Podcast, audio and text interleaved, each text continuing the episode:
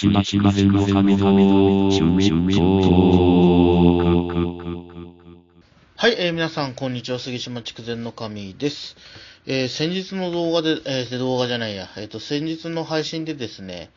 えー木村正彦の話をしましたので、まあ、ここはじゃあ、力道山のことも扱わないと不公平じゃないかということで、えー力道山についてちょっと話をしたいと思います。まあ、2本目っていうか、まあ、本名は桃田光弘ですけど、まあまあ、北朝鮮の出身って言われてまして、まあ、その時の名前が金新楽、キムシル楽であったと。で、まあ、ただ、実際その力士時代も自分の出自に関しては一切、あの話をしていなかったということで、あの、実際それを隠していたと言われてます。で、えー、なんていうんですかね、その世の中的には、北要はその朝鮮半島出身で、大関横綱になれないから廃業したっていうふうに、その、それを不安、不満に思って廃業したと言われてるんですけど、実際そのウィキペディアとかに、あの、廃業する前の成績載ってるんですよね。そうすると、えーこの時が年3場所制かな？春、夏、秋の3場所制で、えー、1948年の、えー夏場所、8勝3敗主勲賞で東の小結に上がって、で、秋場所が6勝5敗ですね。ちょっとごめんなさい、これ、日、多分まだ11日制の時。で、その次の年が13日なのかな？えーその次の春場所で3、えー8勝5敗と勝ち越して、え関脇に昇進するんですけど、関脇に上がった場所で、ここから15日制ですね。3勝12敗と大きく負け越しまして、え小結すっ飛ばして、西の前頭2枚目まで落ちて、で、そこで8勝7敗と勝ち越して、え西の小結に返り咲いて、小結のところで10勝5敗になったんですけど、関脇で、えー迎えた1950年の夏場所は8勝7敗と、まあ、ギリギリ、えー勝ち越せるかなぐらいの、まあ、成績でしかないと。で、相撲時代のですね、えー通算成績が、えー通算だと135勝82敗15球で勝率6割2分2厘なんですけど、これが幕内に、えー限定しますと75勝54敗15球ということで勝勝率が5割8分1厘。で、幕内在位が11場所で、三役には一応そのうち半分いたんで、まあ強かった力士ではあるのかなと思います。だから三賞は主勲賞を一度だけ、えーそして、えー金星は2個、えー東富士と照国から取ってます。で、優勝は幕下と三段目だけで、えー重量は優勝なし。で、えー幕の内も当然優勝はなしということですね。で、えーっと、しこ名の変遷が載ってるんですけど、ここに1940年、だから、えーっと、前相撲から入った時は、力道山、渋楽、信楽だったと。で、1942年5月場所から力道山三吉になり、1944年11月からは、11月場所から力道山光弘になったというふうに書いてますね。で、相撲を廃業した時に、えー桃田家の養子に入りまして、え正式に、え桃田姓の日本人、まあ日本に帰化した形ですね。で、あのなんだ、漫画の力道山プロレス地獄編にも、あのわしにはもう北も南もない帰るところなんかないんじゃっていうセリフがあるんですけど、まあそれはこの辺のことのを言ってるのかなと思います。はい。で、まあ、あの、亡くなったと、亡くなったのが、あの、ホテルニューラテンクォーターというところで、えー、これはど、どこの組のあれなんですかね、村田勝志っていう、この人、村田って読むんだ。この人、つい最近まで生きてらっしゃったんですよね。あの、僕、テレビで見たことあ、テレビでは見たことない、雑誌かなんかで見たことあるですよね。でも赤坂のホテル、あ、ホテルじゃねえ、えっと、ラテンコ、ニューラテンクォーターってバーですね、の中で、え力道山と口論になって、えー刺したと。護身用のナイフで刺したということですね。はい。で、えっ、と、その刺した時は、どこの組員だったのかな？あ、住、住吉会、住吉か小林会の、えー所属だったということで。で、この人なんで僕がこの人のことを知ったかっていうとですね、2000年代ぐらいですかね、あの、篠原光っていう女子の総合格闘家がいて、で、この人のおじいさんが、この村、村田村田勝志だったっていう風に、あの、いろいろ雑誌で、要は力道山を射した男の孫が、今総合格闘技をやってるんだっていうのをやってまして、で、それであの、知ったんですよね。はい。まあまあまあ、たただただそれだけなんですけど。で、まあそれで39歳、39歳で亡くなってるんですね。はい。で、プロレスのキャリアは多分そんなに長くないんですよね。えーっと、実際この人確か、えー、相撲廃業した後、建設会社がなんかで働いてたらしいんですよ。で、まあ、あの、プロ、なんだろう、スーパースターレッツェンとかああいう系の話を見ると、え日系人プロレスラーがアメリカ、あの、米軍基地の、えー在日米軍じゃねえや、えー進駐軍の慰問に来てた日系プロレスラーと喧嘩になって、喧嘩なら絶対負けないと思って、挑んだら負けて、なんだこいつはってなって、その人がプロレスラーだっていうことを知って、プロレスをやったと言われてます。で、この時の喧嘩した相手っていうのがハロルド坂田っていう日系人の人ですね。はい。で、だから実際その相撲をやめてから1年ちょっと2年弱ぐらい、えー、その、なんですか、格闘技とかは何もやらずに、こう、建設会社で働いてた時期があるんですよね。で、えっ、と、刺されて亡くなったのが1963年なので、まあ、11、あ、でもそれでも言うと11年ぐらいはプロレスをやってたっていうことですね。そうですね。はい、はい、はい。まあ、あの、歴代の視聴率の記録とかを全、ね、すごい持ってるっていう、あの、話で、でも、うちの父親とかは力道山をギリ見たことがある世代、えー1950年生まれなんで、力道山をまだ子供の頃に見たことがある世代なんでですね。で、結構その、力道山の映画とかもあったりとかして、すごいヒーローだったんですけど、まあ、いろいろ言われますね。あの、酒を飲んでたとか、サイダーを飲んでたとか、あと寿司を飲んでたとか、そういうのが原因じゃないかと言われてるんですけど、あの、最終的におそらく、えーしょいろいろ諸説あるんですけど、もう最も有力視されてるのは、あのー医療事故じゃないかというふうに、あのー言われてます。で、実際その、なんていうんですか、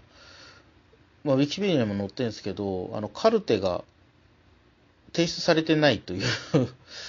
のもあって、だから死んだのはどっちかっていうと、あの、あれじゃないかなと思います。ただ、昔から言われてて、性格がすごい、あの、起伏、感情の起伏が激しくて、もう本当に、あのすぐけん喧嘩っ早くてみたいなのもあるし、あとは、こう、自己顕示欲が強いだとか、あと、木村正彦の回でも話しましたけど、人を信用しないとかですね。だそういうところがすごくある、あったというふうに言われてます。で、1964年のジャイアント馬場っていう本があるんですよね。あの、僕が好きな、あの作家さんのシリーズなんですけど、で、その中で、アメリカに渡ったジャイアント馬場が、もう非、アメ現地で大スターになってしまって、もうアメリカでの格としてはもう全然力道山はかろうじてジャイアント馬場の師匠だということでリングに上がれるっていうぐらい、もうあの完全に馬場の方が格上になってしまって、もう本当に馬場が礼をつく、馬場に対して礼を尽くさなきゃいけないような感じになってた。っていうふうにも言われてますし、なんていうんですかね、そのよく聞くんですけど、まあ、猪木は反骨心が強いからめちゃくちゃ厳しく育てて、で、逆に馬場は、こうエリート街道を歩ませて、そこでこう二人をライバルとして、こう育てたっていうふうに言われてますけど、実際僕はそうは思わないんですよね。で、なんでかっていうと、おそらくですけど、ジャイアント馬場、あの当時の、まあ今もそうですけど、プロ野球選手ってもう本当に日本の中でトップ中のトップ、エリート中のエリートのフィジカルエリートじゃないですか。あの当時も今も。当時はまだね、あの相撲っていうのもあったかもしれないですけどね。プロスポーツっていうのがまだそんなにない時代なんで、そういうフィジカルエリートは相撲に行くという部分もあったと思うんですけど、ただその運動神経の良さっていうところで言うと、おそらく野球だったんだろうなと思うんです。でそうなってくるとフィジカルエリートだし、もともとがその天下の読売ジャイアンツのピッチャーだった。しかも1軍で投げてますからね。完全に2軍暮らしの無名な選手じゃない。1軍でちゃんと投げてる選手だし、で、おそらくだけど、ジャイアント馬場の後ろについてる、こう、谷町みたいな人たちも大勢いたと思うんですよ。しかもそれはお、おそらくですけど、ジャイアンツの流れで来てる人たち。で、当然ジャイアンツから来てるから、日本テレビの兼ね合いもあるので、日本テレビとか読売新聞の人たちも、ある程度馬場に、馬場側の立場に立ってる人たちって多かったと思うんです。で、そうなった時に、同期で入ってきた中で、そういうバックボーンを持ってる新人と、何もない新人とか出てきた時に同じように扱えるかって絶対扱えないですよね。しかも、死体聞くような力道山の性格であれば、そんなに馬場に対してめちゃくちゃ強くは当たれなかったはずなんですよ。おそらく。だから単純にそれだけの差なのかなと思います。で、僕は、この力道山の評価って、まあ、昔の人の評価って大体そうなんですけど、こう、時を追うごとに変わるんですよね。やっぱり力道山って本当にもう大スター、もう昭和の戦後のヒーローっていうところから始まって、実はそういういろんな悪い話とかが出てきて、えどんどんどんどん力道山の評価は下がっていくっていうのがあって、で、実際、えーっと、バキでもネタにされてましたよね。あの、木村正彦が木村正彦ではなく、実はハンマ雄一郎だったと。木村正彦のポジションにハンマ雄一郎がいて、で、プロレスの試合をして、あのーハンマー雄一郎がブック破りをされて力道山が勝つと。で、そこに対して、じ現実には大山抹殺ですけど、オロチドッポが、あの、近く闘技場で戦いを挑んで、もう本当に一方的に半殺しにするって、もう完全にそういうことですよね。で、やっぱりこれって、木村正彦の評価が、やっぱりその日本で総合格闘技っていうのが、プライドとかが出てきて、グレイシー柔術が出てきたときに、グレイシー柔術の源流は、木村正彦であると。っていうところから木村正彦の再評価が始まるとともに、力道山に対する再評価も行われて、力道山の評価が下がったっていうのはあったのかなと思います。で、金銭関係のトラブルとかもすごく多かったみたいですし、結構やっぱりその、いろいろ問題があった人だっていうことは、確かだと思います。で、まあ、ジャイアント馬場のコメントとして、人間として何一つ良いところのない人でしたとかって、あの、弟子に直接言われちゃうみたいな。やっぱそういうところで評価は下がるのかなと思います。で、力道山の試合、一試合だけじゃないですけど、何試合か見たことはあるんですけど、うーん、なんていうのかな。僕のイメージ、これね、アントニオ猪木はちょっと違うんですけど、大仁田敦、武藤敬司、アントニオ猪木は、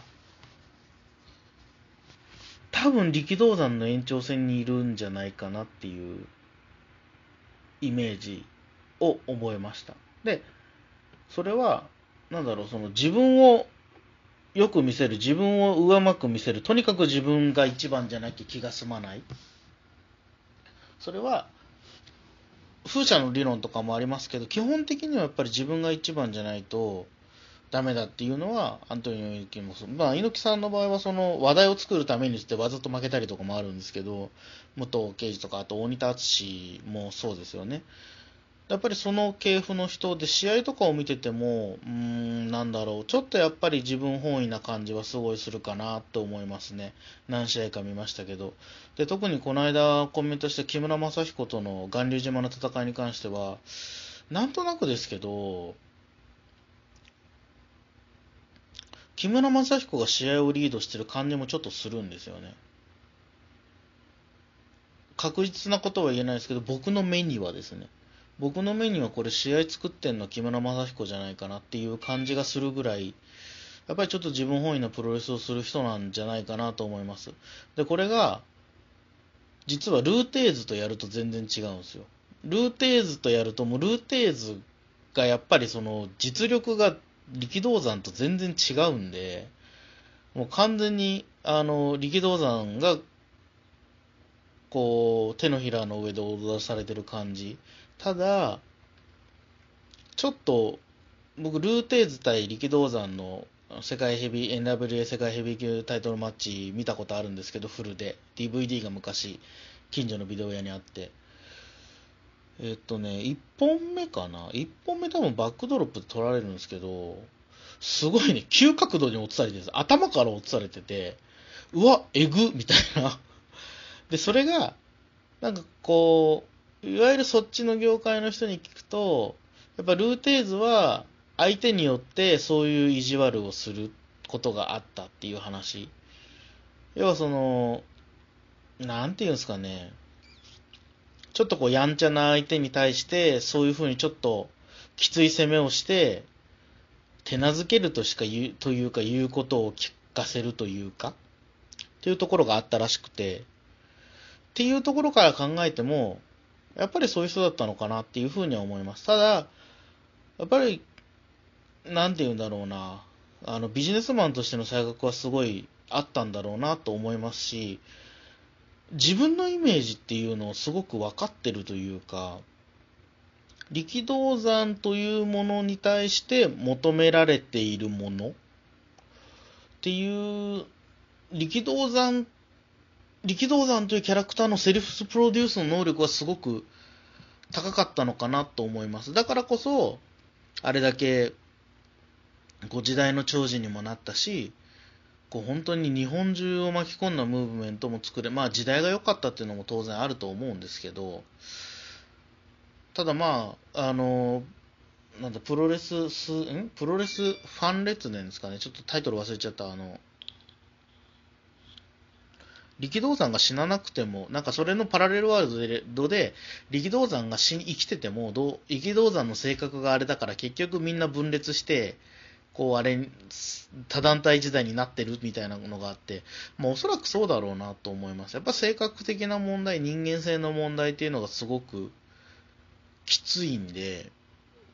ただまあそういう意味で、逆に言うと39歳で刺されて亡くなって伝説になったっていうのは、